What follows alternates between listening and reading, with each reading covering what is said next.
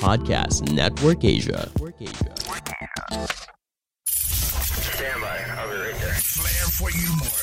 He's got you locked on. Sans talk about topics outside of the syllabus. Outside of the syllabus. This is a class that you shouldn't miss. Class that you shouldn't miss. Class that you shouldn't miss. Together with Marlon, Mark, and Paul. This is cl- Class Dismissed.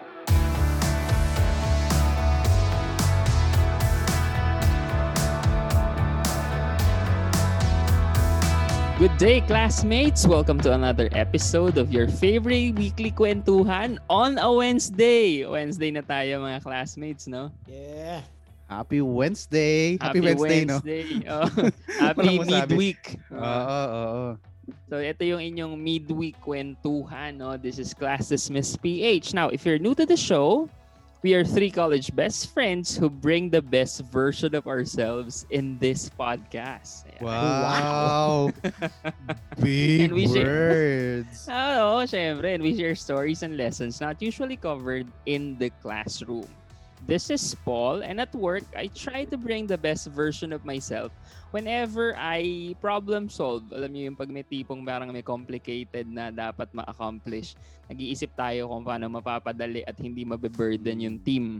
Yun yung kasi yung parang pinaka isang importanteng trabaho ko as a parang middle leader sa sa school. So ayan, mag-isip kung paano papadaliin ang mga komplikadong trabaho.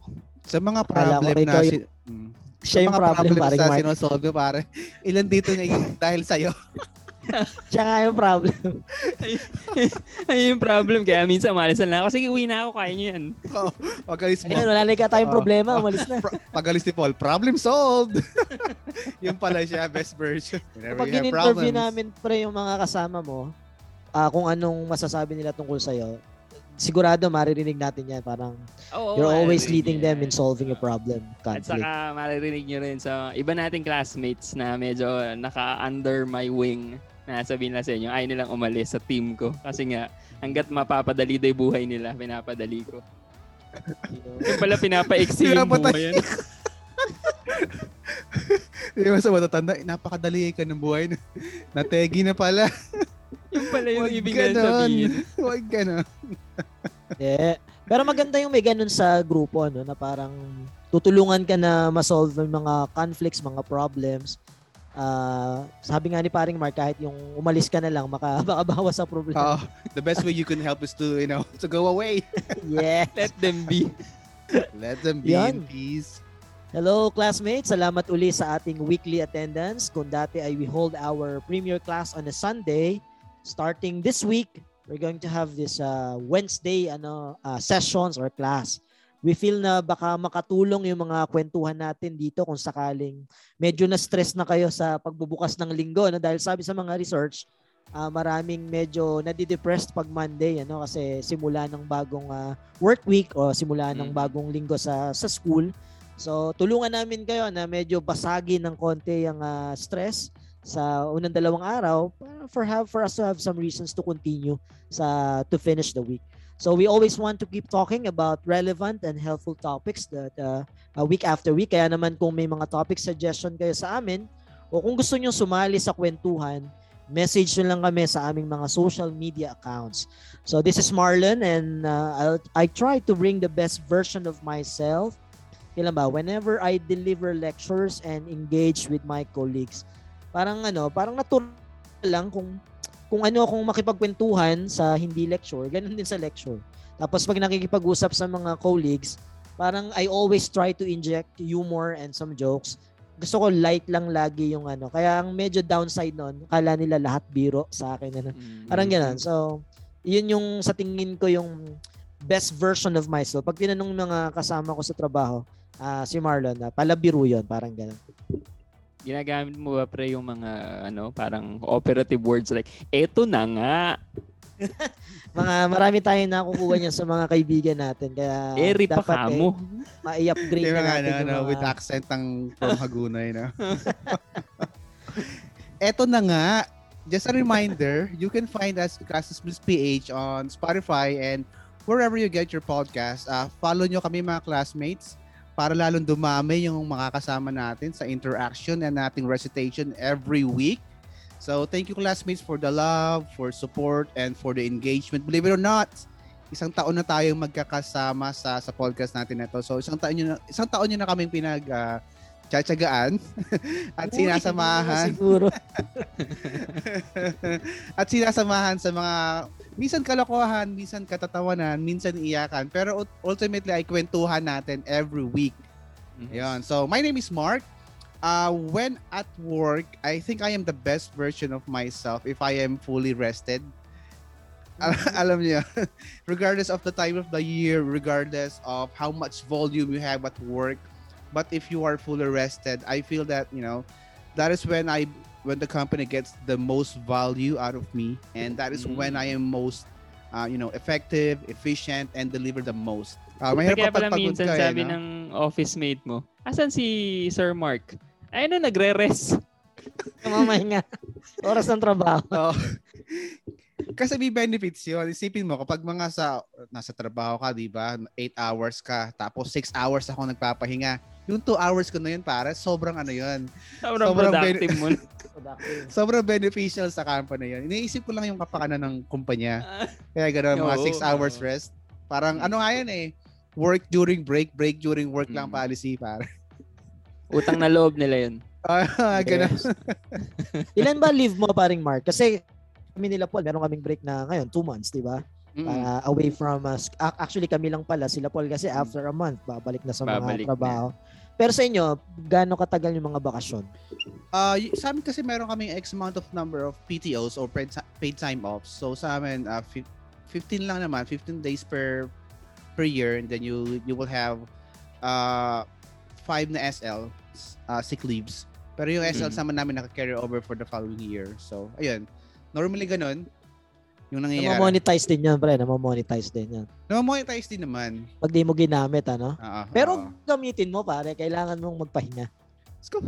Gamit na Para gamit sa na. kumpanya. Oo, para, sa kumpanya. Para sa Para sa kumpanya. kumpanya. Oo naman.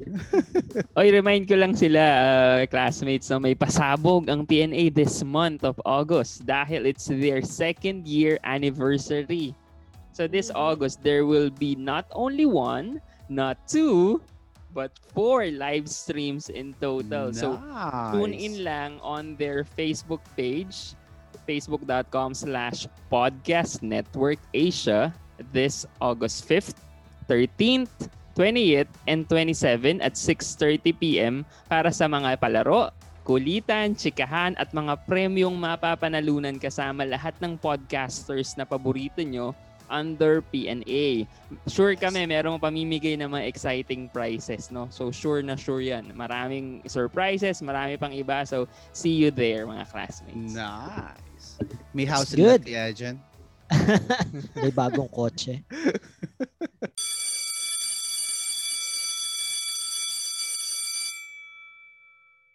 At this week mga classmates, ano, pag-usapan natin kung paano nga ba dapat ah, kung dapat nga bang magpakatotoo sa workplace natin or plastikin natin yung mga katrabaho natin. I mean, ilang beses na nating nadinig yung advice na be yourself, di ba? Pero pag nagpapaka yourself kasi tayo, chances are some people will hate us for it, 'di ba? Parang so pag-usapan natin kung may value ba talaga yung payo na to na magpakatotoo at maging ah, be yourself or pinaglololo ko lang tayo ng mga nagsabi na. Ikaw paring Paul, how are you yourself when you are at work? Nako, mahirap yata ang pag-usapan yan. Pero I guess, no, para masagot yung tanong nila, I guess it will help if uh, we'll give an operational definition muna, no? Parang pag sinabi kasi nating be yourself, it could mean to not put on a mask.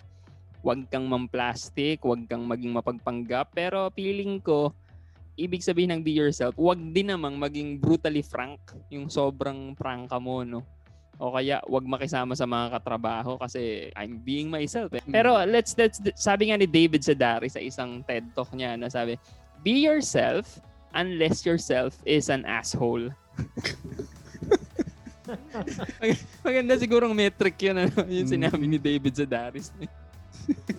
Pero siguro not not to- not put on a mask. Pero in this times of pandemic, mag-mask tayo mga classmates. Pero ibang usapan 'yun, ah. ibang usapan 'yun. Pero dum- pumunta tayo sa sinabi ni Paring Paul kanina yung operational meaning ng ano ng be yourself. Um, there could be really a lot of definitions in relation to being yourself. Pero for our discussion today, let's limit uh, yung being yourself to being genuine siguro, no? Genuine. Genuine.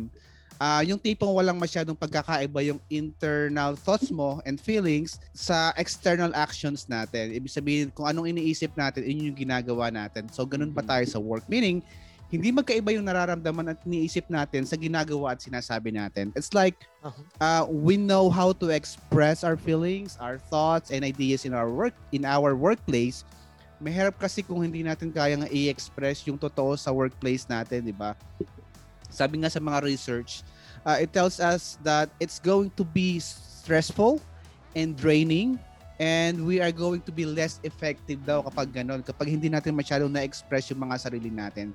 Ang difference lang mga pre, wanting to be accepted for who we are and expressing who we are isn't that simple and it's not that straightforward.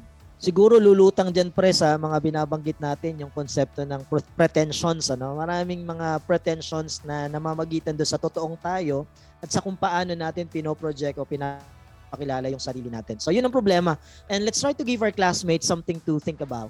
Uh, do you know someone at work or sa school ano sa klase who are true to who they are as in wala silang takot na mag-express ng totoong sarili nila Ah, kahit na alam nila na medyo may makakatanggap sila o counter uh, judgments, taas ng kilay mula sa iba, no? Minsan nga yung term na ginagamit ng iba dyan to describe is astig yung taong ganon o tigasin or minsan pa nga pasaway kasi parang hindi siya hindi ganon yung normal na kinikilos or expression ng mga tao. Mhm. Tayo ba may kakilala ba tayong gano'n? Parang Isip hindi tayo. no? natatakot, oo. Meron tayo siguro na encounter na ganyan na, no? Mhm. Oo, meron. At kung Minsan tayo yun. meron na rin. When we were younger. Minsan tayo rin yung dati. Oo, di ba? Kasi di ba, Pwede, nung ano pwede. tayo, nung mga bata-bata pa tayo, sobrang full of ideologies, sobrang full Puro of angst. energy pa, puro angst from college, gusto mong madaming patunayan, parang parang right from the beginning, gusto mo na kaagad maka, makapag-make, makagawa ng impact eh, doon sa Mm, company yes. mo. Tsaka yung Ano- pre, yung Oo. salitang pasaway, yung laging term ng mga medyo seasoned teachers sa mga bagong uh, Bago. batch ng teachers, di ba? Yung parang may mga bagong ideas, parang may mga bagong ini-introduce sa school. Ay, may, may Pasaway talaga yung agad. Ulo. Ay, naging matitigas ang ulo. Ay, nagka So, si kung Mark meron, si Paul. excited Oo. lang. Na, sobrang derogatory naman ng pasaway kagad. No? Malay mo, ano lang, oh, ah, proactive, full of initiative. Yung Walang mga- ganun, Mars. Puro pasaway ang kasi- ginagamit. Hindi nga kasi nila kamukha, kaya akala nila mali ka agad. Kaya, Parang nag, ganun. oo, kaya nag-attach. Yes. minsan Actually, mga pre, meron daw- meron daw isang study that uh, shows that when people focus on being themselves at work, they were less successful because they got lower performance reviews sa mga peers nila and fewer promotion. So yun ang nagiging Mm. resulta. Kaya siguro may pretensions yung iba. Ayaw Ganon. ipakita yung totoong kulay o totoong Mm. sila. Baka nga kasi maapektuhan yung status nila. So mapapaisip ka talaga, no? On one end, if you're not yourself at work, it's so hard to be happy and effective, kagaya na banggit ni Mark. May stress ka at you're less effective pag hindi ikaw-ikaw. On the other hand naman, pag nagpakatotoo pala, ikaw, hindi ka naman mapopromote ng ganun kadalas. So makes you wonder, meron kayang middle ground? Is there a sweet spot or a balance on how we can be authentically ourselves and still be great and be promoted at work? Meron kayang sweet spot?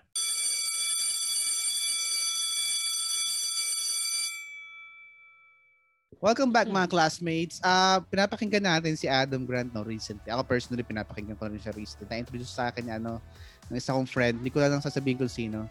Kasi baka Husay, yumabang eh. Hindi, sa Adam Grant, he's a best-selling author, professor, organizational psychologist. Uh, in one of his uh, podcasts, he mentioned that there could be different kinds of authenticity daw. Uh, let's talk about some of them and think of any experience that can be related kung saan makaka-relate tayo. Baka may mga previous experiences tayo na ganito, na, na tayo personally naka-experience o experiences ng iba. So, let's talk about it and how it affected our relationships uh, towards work And kung Mhm. nakaka-apekto ba to sa ating work performance. So in short, this is going to be our ano our real talk episode mga classmates because we're trying to be ano uh, share some authenticity when it comes to sharing these uh, experiences. Mhm. Alright. Okay, There number are three one daw, kinds, ano? There are Three three, kinds kinds, of of authenticity. authenticity, daw. Na- The number Tigisa natin. tayo siguro. Tigisa tayo. Adi hala, Ay, sige, sige, nga. sige, Ah, sige. Mauna ka na, Mark. Ikaw nag-introduce. Eh. Okay, hala. Adi hala. Sige, number one daw, emotional vulnerability. You're letting people see your real feelings, you know? Uh, ang question actually dito is you fake it, uh, fake it till you make it ba? Or you gotta have, just gotta have to be real. Kasi if you are showing your emotion, your emotional vulnerability daw, uh, it, it shows that you are a human. It humanizes you. Wherein, kasi minsan di ba sa workplace, kapag kung puro work yung ginagawa natin, work, work, work, it, sometimes people would treat you as transactional, people would treat you as a machine, whereas, whereas kung nasi-share natin sa kanila yung common experiences natin, being vulnerable, uh, mas ano daw, mas nakaka-relate daw yung mga tao sa atin. Si Lon, alam ko may kwentong ganyan eh, na, na-share niya dati, nag-lecture kami. Ay, oo, pare. Ah, ano that, that was 2009 so 11 11 ba Uh, almost 12 years ago na invite ako dito sa Nueva Ecija ng isang state university na mag-deliver ng lecture press sa mga faculty nila so dahil mukha tayong pera no so tatanggapin natin yung mga imbitasyon na gano'n kasi sabi naman sa letter mga pre in fairness sabi naman sa letter 20 lang naman daw yung audience ko so Konti sabi lang. ko "Uy, okay konti lang ano small Mm. uh, audience lang Uh, easy kaya money. lang oo ano, easy, Easy money, no? money. lecture ka ng 1 to 2 hours, then may pera ka pa uwi. Kaya lang ang problema, pagdating ko sa venue, 20 nga yung audience. Kaso, puro PhD pala yung mga audience natin. eh, syempre, wala pa tayong MA no mga panahon na yun. At alam naman natin yung ibang PhD, no? talagang sisinuhin minsan yung mga kausap nila. So talaga namang nakataas yung kilay sa akin ng mga ng audience. Parang, sino ba tong ah, totoy na to na mag 2009 yun? Pre, I was young and handsome then. Mm. So, eh, ang problema, Who the pre, hell is this guy? eh ngayon, handsome na lang tayo. Eh, syempre, tumaas yung kilay nila. Sino ba to? Yung iba tumayo, yung lumabas talaga ng, ah, ng venue. Talagang nanginig ako. Pinakita ko sa kanila na may kaba. Dahil, ah, kasi puro doktor, syempre. Puro PhD yung mga yan. Pero nung hinawakan ko yung microphone, pre, nung nakita nila, medyo nanginginig talaga ako. Sinabi ko sa kanila that, uh, uh, I don't know if you would agree with me that the hallmark of a true scholar is the willingness to learn from others, even from their inferiors. So, dun bumaba yung kilay ng iba, dun sila na nagsimulang makinig at na maging interesado ng konti. So, tingin ko, parang, ang nakita ko dun, parang, pinakita ko sa kanila na parang, ako, ba- bagito rin ako. Parang sinabi ko sa kanila, bagito ako. Hindi ko inamin na, hindi ko, inamin ko sa kanila na hindi ako expert dyan, expert kayo sa sarili, sarili nyong linya, but perhaps I have something to share with you. Parang doon sila nagsimulang, oh sige, tingnan nga natin kung ano yung ma-share nito. Kasi na, na, rin, nabasa ko rin yan pre kay Adam Grant, na, nabanggit mo kanina. May isa rin akong kaibigan na nag-recommend niya, ano? Mahusay talaga yung mga libro niya. Sabi niya, parang masahangaan ka pa nga minsan ng tao pag inamin mo yung weakness mo, pag sinabi mo na hindi mo alam to o aminin mong nagkamali ka, kaysa ipilit mo na tama ka, mali ka naman pala, parang mas mawawalan nga ng respect sa yung ibang tao pag ganun. Yun yung sinasabi ni Mark na ano, Mhm. na yung yung vulnerability plus humor humanizes the person. Kasi Oo. unang-una, feeling ko naman hindi, hin- nag-work yun kay Lon eh. Kasi feeling ko naman kung walang competence si Lon para sa event na yon or sa sa sa workshop na yon, hindi naman siya i-invite ng university. So una pa lang, parang may competence na siya to be invited for that. Now, nung nagpakita siya ng vulnerability, nagpakita siya ng humor, at nagpakita siya ng isang magandang statement. So, ayun, lalo pang na, na, na- nakuha yung interest ng mga ng audience na puro nga doktor, no? Pero kung siguro sinimulan ko sa yabang din yung mga yon, parang magpapayabangan na lang din kami, di ba? Mm, Parang, mm, mm. oh sige, alam mo yan, oh, ito ba alam mo? Parang ganun eh. Pero kung Mm. nagsimula ka, tama si paring Paul, ano? Nagsimula ka dun sa, ah, hindi po ako nandito para magyabang, kundi para mag-share. Baka meron ako na hindi nyo pa alam. Pero, di ba, parang we learn from each other. Parang. True.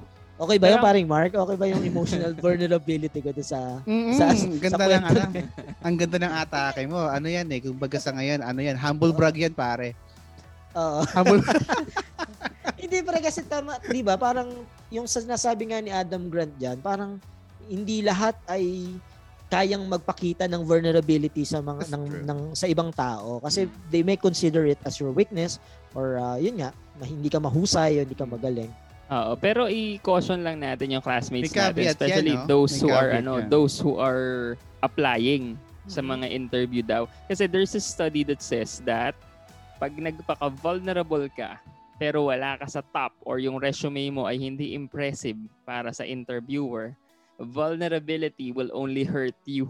Yun yung caveat na sinasabi natin Yes. kanina. Parang if kung wala ka pa ng certain level of competency, kung wala ka pa sa ganong higher level of ah, wala ka pang masyadong leverage, tapos papakita mo, ah, medyo mahina po ako sa ganito eh. Kung mara, nag-apply ka, Mhm. sabi ni Parang Paul kanina, nag- nag-apply ka, tapos you're so, showing yourself as being vulnerable, ah, konti lang po yung knowledge ko sa ganito eh. Parang, yeah, it's a different topic of conversation. no? Oo. Pero, yun yung caveat na sinasabi natin kanina. You, you're gonna have to show, you're gonna have to use this approach when you are on that certain ano na siguro level of kung meron ka talagang leverage na na pwedeng gamitin. Yes, if your if your competence is established, wala na So, siguro yes, ano doon sa simula. yes. Mm. Correct. Establish mo muna yung competence Yes. mo. So, yun yung kaya unang siguro ano. ano, pre, kaya siguro importante rin na minsan ina-announce yung background ng mga speakers, no? Mm, pinapak Kasi mga- pinapakilala Oo, sila. no? kasi hindi naman nat, hindi naman sila kilala ng lahat ng audience eh. So, That's right. maganda na establish na rin yung competence. Kaya Pero wag naman yung super daming uh, credentials tapos di ba sabaw na yun. Okay, punta na tayo sa pangalawang ano, uh, uri daw ng authenticity, sabi ni Adam Grant. Ito daw yung bluntness of opinions. Ano? Ah, ano ba ibig sabihin ng bluntness of opinion? Ito daw yung unfiltered views. How do we really balance being expressing or uh, being expressing expressive or expressing ourselves and tempering ourselves when expressing our opinions. So think about Mhm. how other people see you or avoid being too too individualistic and think of others too, ano? How do we affect others if we express our unfiltered views? Pagka ba nag-express tayo ng mga opinions, ah puro ba me, me, me, my, ah, puro yung umiikot ba sa'yo, no? Mind, So, mind, sabi mind, ni mind. Adam, Ah, my, my, we should also think of others daw and not be narcissistic. naging ano ko dyan, naging guilty. Matagal na. Okay. As in, as in, ano nga yung tipong bata-bata ka pa sa ano and you're, you're parang feeling mo so, sobrang okay lang na express mo yung gusto mong sabihin without any regard for other people. Eh, di ba uso yung mga pageant sa school? Yung Mhm. mga pageant-pageant na. Eh di, syempre nanonood kami kasi school program yan. Eh. Kala ko sumali kami. Hindi. so, Actually, nanonood kami. Oh, pero other story yun. Charot. Adi, nanonood kami. Eh, May isang candidate na lalaki, naka-Pilipinyana. Pero alam mo nakasalakot siya. Nakasalakot siya. Tapos siguro hindi siya nag-rehearse. Gusto lang niya magpakita ng yung angas ba sa stage, yung stage presence. Ang ginawa niya sa lakot niya, kinuha niya at sinagis niya across the stage. As in, umiikot yung sa lakot pare sa sa stage. flying saucer sa lakot, ganyan. Siyempre, talent portion na ba yan? Talent Hindi, portion? pare. Pilipinyana costume ba Ah, to? Or national costume? Parang ganun. Ah. Pati hinagis niya sa lakot niya. Hindi ako naman nasa audience. Sabi ko, parang timang. Sabi ko, Parang tema. sabi ko, sabi ko talaga parang timang. It turned out, kasi nga bago lang ako sa school nun eh. Anak pala siya nung co-teacher ko sa ibang subject na nasa likod ko lang. No. Ang awkward nun. Eh, syempre, I, I was defensive at nasa ano lang ako. I'm just being myself, di ba? I'm just being Mm. myself. I'm just being expressive. At ang uso nun sa mga pageant na ganyan ay yung kinakatay, di ba? Yung niloloko yung mga weird na nangyari, parang ganun. So I was defensive na ganun. So hindi ko naman, hindi ako nag-sorry, hindi ko binawi. And then it turned out, yeah, it, it made me feel bad. Kasi nga unang-una, feeling ko, napahiya rin ako because that's not me. Hindi naman ako yung tipong maninira na lang ng, yun, ng kapwa mo. Eh, hindi. Ikaw Are yun, you ikaw yun. sure? Are we talking about the same Paul here? Ay, nako. Hindi naman, hindi, in- parang ayun nga. So, pero parang I was, I was embarrassed. Pero na, nalungkot din ako sa baka naramdaman niya bilang parent. Siyempre, wala pa akong anak nung panahon na yun. Inausap Ngayon, ka nung, ano, nung teacher. Hindi, hindi ako kinausap. Pero nagkaroon kami ng certain awkwardness na feeling ko hindi niya ako binate for some time Hmm. because of that. So ngayon nga, parang I realize, you don't have to shield yourself on the defense that you're just being yourself na pwede mo nang sabihin lahat ng gusto mong sabihin. I think we have to really also think of other people. Hindi kasi ikaw lang eh. Hindi yung opinion mo lang yung mahalaga. You also have to think of how your expressions or your statements might affect other people.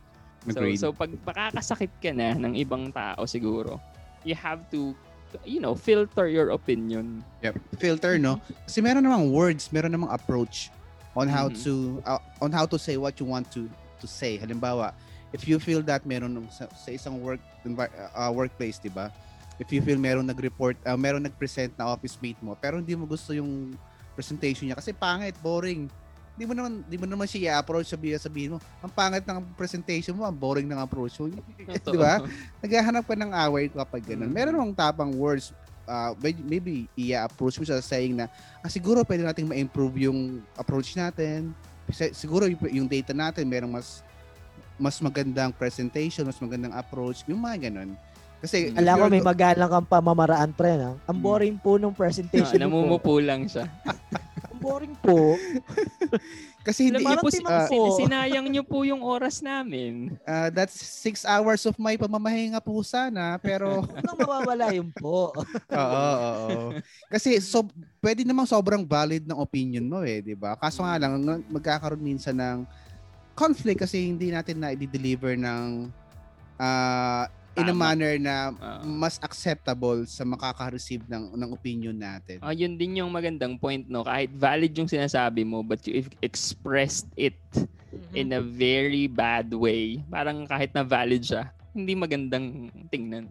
Hindi maganda yung dating. Okay. If you do that though, kung kung medyo kung medyo na filter mo yung opinion mo, babalik tayo sa uh, question natin kanina, are you just being yourself or are you just being really unfiltered blunt?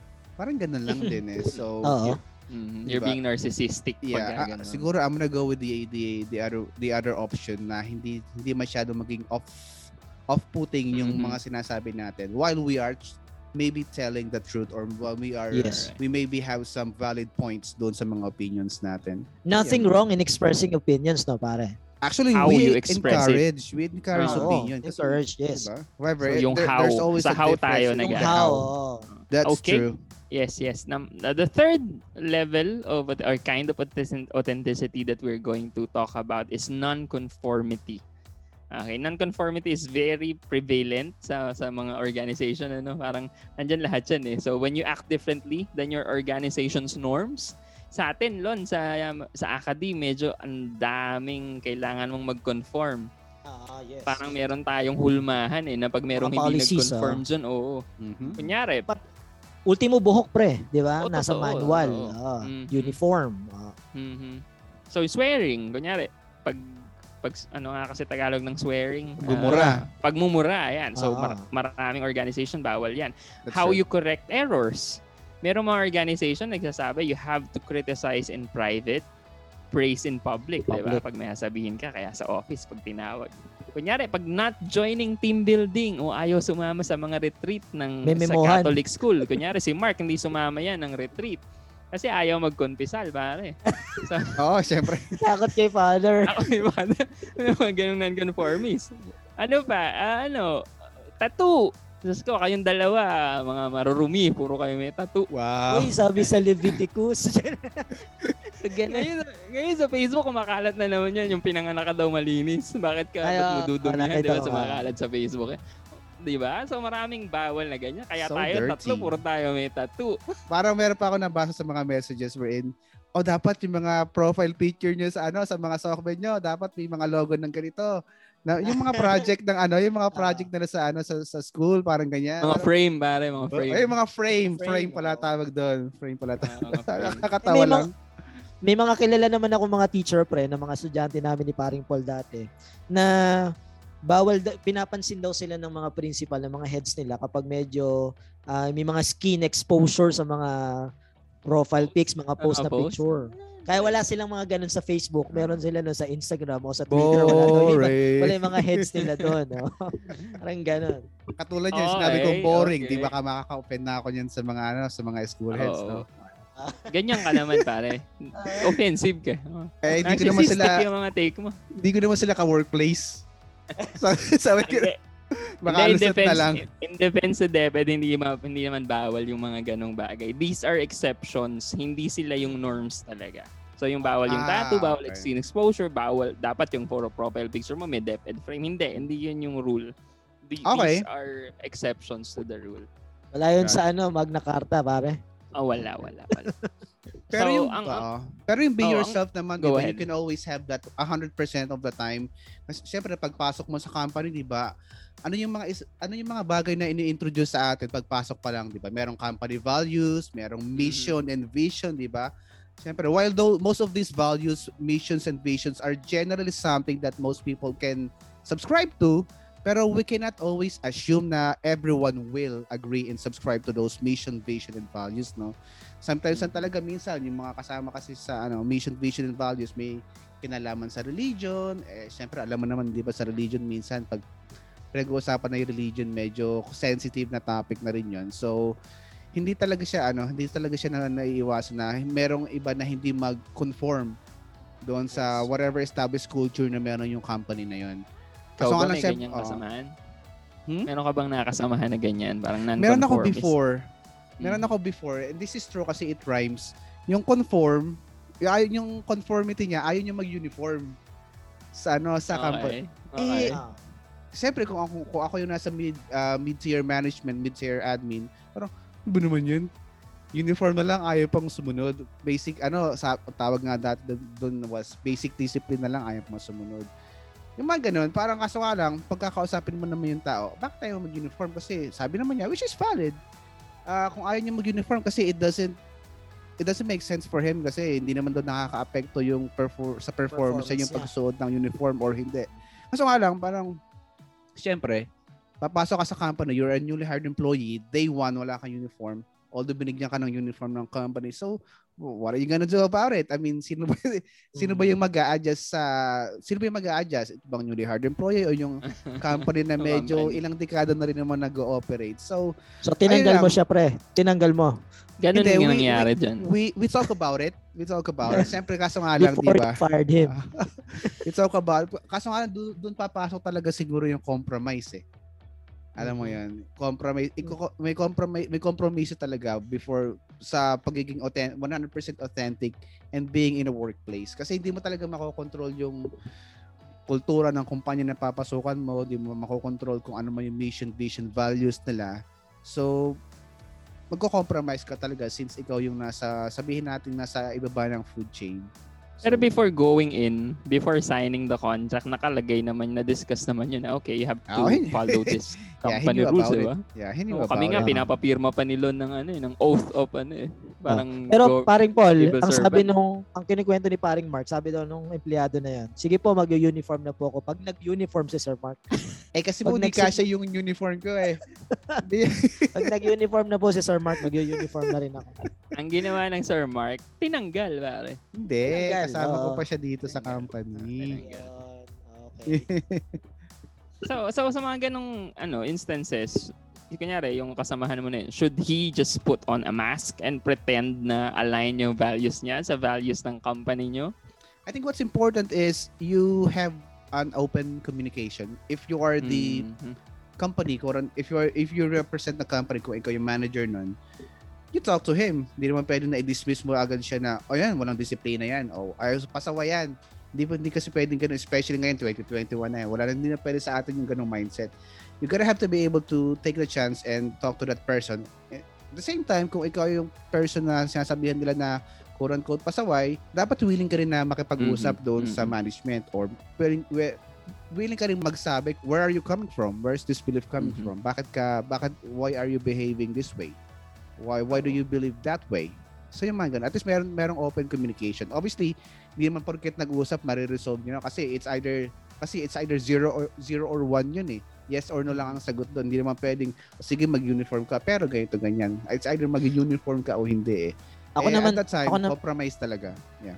ako naman pre, naisip ko, medyo may may emphasis sa pagpo-prove ng sarili niya yung mga non-conformist. Kasi halimbawa, yung yung empleyado mo na hindi sumu- nagsusuot ng uniform, talagang parang kailangan niyang ipatunayan na nagko-contribute siya at performing siya. Da, hindi nag, nagkaka-apekto yung ah, uniform niya sa performance niya, di ba? Parang ganun. Pero how can you do that day one?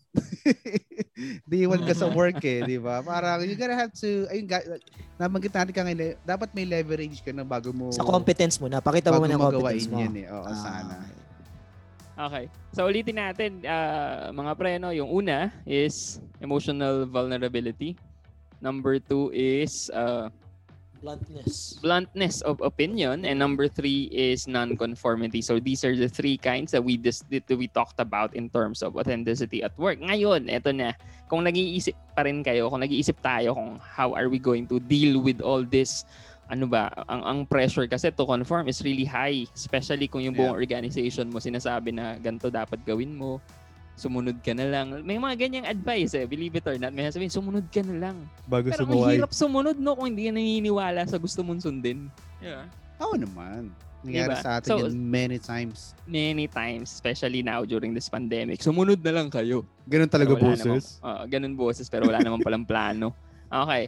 Now, ganito yan, classmates. In order to help everybody navigate on how to temper being ourselves, si Adam Gant nag-share din naman ng mga guidelines on how to be authentic para daw hindi tayo mapahamak sa pagiging be yourself natin. Mm, Okay? So, una, uh, Mark, would you like to read the first one? sabi niya, sabi ni paring Adam, sabi niya, authenticity without boundaries is careless. Mhm. The vulnerability you choose to show should not cast out your competence. So, Anong masasabi natin doon? kailangan competent ka talaga. Diba? Bago ka magpaka, ano, magpaka, ah, magpakita ng parang weakness mo. Kailangan napatunayan mo na nga na may kakayanan ka. kanina, no? no? Oo. Oo. Leverage, competence. Ah, sabi nga, sabi may na- narinig nga ako, sabi niya, before you break the wheel, you need to be able to to learn how to ride the wheel first. Parang Ah. ganun. Mm, paano kung third wheel? Ayun lang. Pwede rin naman kasi may benefits din naman yung pagiging third wheel. Libre ka sa pagkain, o wa- whatever. So, iba yun, iba yun. Ay, iba pala yun, iba pala yun. Now, number two is uh, authenticity without empathy is selfish. Selfish. Uh, so being yourself should not be an excuse to be disrespectful, mga classmates. Key lesson daw is no one has only one authentic self. Na totoo naman, I agree with this. Hindi isa lang ang authentic self natin. We behave differently depending on the situation. Di ba? Kung sino kasama mo, iba yung authentic self na pinapakita mo. Yeah. So tayong namimili nun. So we choose which self to express depending on the situation. Si Mark, iba siya sa opisina. Iba yan pag yung mga ka-office mate na friend niya yung kasama niya. Ako, ganun din. Iba akong, as kunyari, as a leader dun sa group ko. Iba rin ako pag yung super friends ko na lang. So siguro, the the key here is always think of the people around you before to to know which version of yourself you will be showing. Okay, sa akin to nag sa akin nag-a-apply din to. Kasi merong merong level of friendships din kasi sa office eh. Merong sabi mo nga kanina, super friends, di ba? Merong iba naman, friends mo kasi magkasama kayo sa work. Meron Diba? ka ring friend with benefit? Marami namang benefits sa kumpanya. Ah, pero eh, ibang ah. benefits kasi yung sinasabi mo. Ay, iba pala. Iba yon. Ang ang point ko dito siguro is kapag kasama ko yung mga teammates ko, syempre friends kami, we, we work together. Ah, alam mo yan, magkakasama kami 8 hours per day, at least 8 hours per day.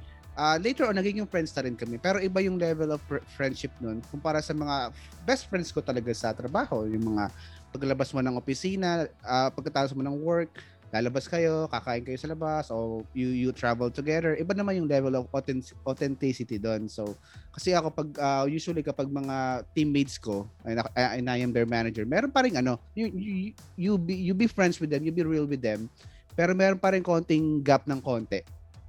Para at least ma- ma-maintain pa rin yung certain level of uh, ayun, certain level of gap para at least baka sabihin nila kasi baka dumating yung point na alam mo yan eh kilala, kilala ko na yan si ano eh, si Mark eh, si, si Lazaro eh. Alam ko na kung paano yan guyuin, ganyan na ganyan. Para, meron pa rin konting mystery na ano, Yun. na mystery talaga, pa-mysterious eh. Gusto no? natin eh, mga mysterious. Oo. Hindi hindi pa rin Mysterious ganun, Mark. ah, hindi pa rin kami Yung the mga quote mo same, para sa ah, office, mysterious Mark. ah, Mr. Mysterious. Oh, yeah, Mysterious. Mr. Mr. Yoso. Hindi ko alam Mr. yung Yoso. Hindi ako nakarelate sa'yo, so sorry. Misteryoso, Misteryoso. pare. Misteryoso. Ah! Hirap naman yung Light bulb Hirap, hirap. Ah, tagal na pahinga, "Timang!" pare. Ang tagal ko Ang tagal. tagal na pahinga, tagal na pahinga, eh. So, yeah. Number three, Lon. On, on number three, authenticity without sta- status and trust is risky. So sabi, before you challenge the organizational culture, we have to show our loyalty first daw. Ito yung sinasabi ni paring Mark kanina, no? Ang tawag pala ng mga psychologists doon is idiosyncrasy credit. So we have to Mhm. prove our value to the group first, pare sa company or sa school, then you will earn the license to deviate from expectations. Kasi baka unang pasok mo pa nga lang, eh, hindi ka na kagad sumusunod. Ano? Establish mo muna. Sabi nga, pag nauna yung breaking the norm before the status, conflict and detrimental para sa yun. Pero kung ma- ma-establish mo yung ah, competence mo, yung contribution mo sa company, eh wala nang question eventually kapag Oo, nagde-deviate ka ng konti sa expectations.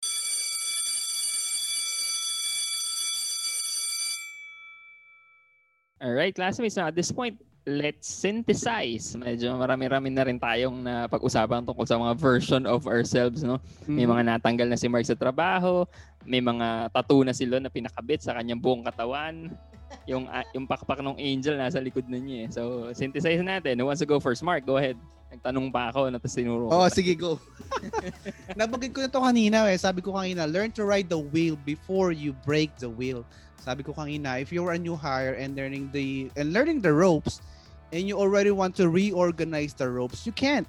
Sabi nga, you do not have leverage yet. So you have you have not proven yourself yet. And that's why, kaya nga sabi nga, nga di ba, you're still learning the ropes eh. Pinag-aaralan mo pa lang, iniintindi mo, iniintindi mo pa lang. So, you need to fully understand it first. You need to understand the and trust the process before you break the process. Alam mo yan? Carry on, strive, work hard, work smart, be successful, uh, be a great contributor to the success of your company and your team. Then let us talk about breaking that wheel again when you reach that status, when you reach that level. Because at that time, you already have leverage, you know? Your words can carry a lot of more, can carry lots of weights already. Mas mabigat na yung dating ng words mo doon at that time eh. More words can get to more ears and you have more face time with people who can also, who can actually influence more changes. So be successful first. Uh, pick your time.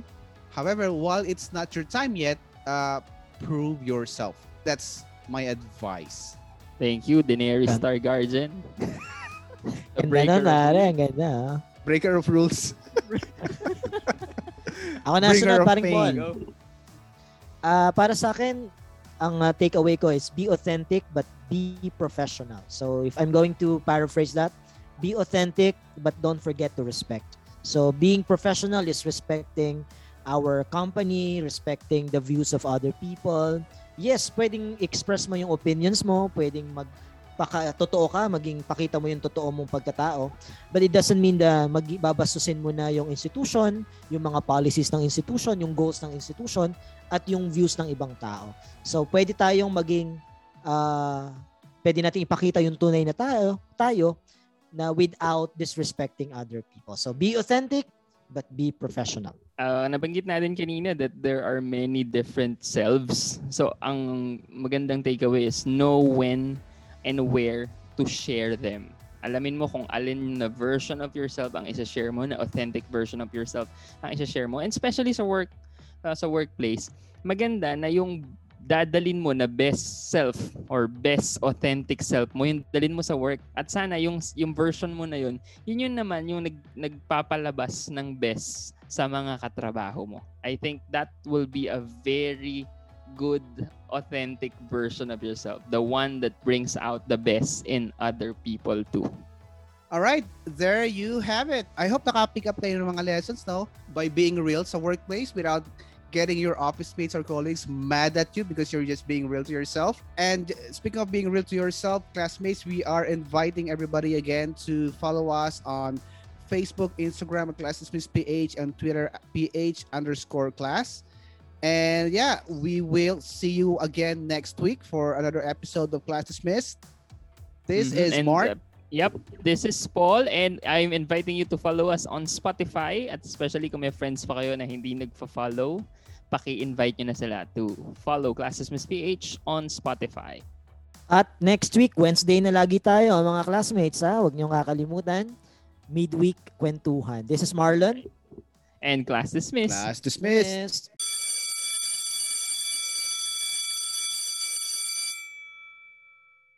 The views and opinions expressed by the podcast creators, hosts, and guests do not necessarily reflect the official policy and position of Podcast Network Asia. Any content provided by the people on the podcast are of their own opinion and are not intended to malign any religion, ethnic group, club, organization, company, individual, or anyone or anything.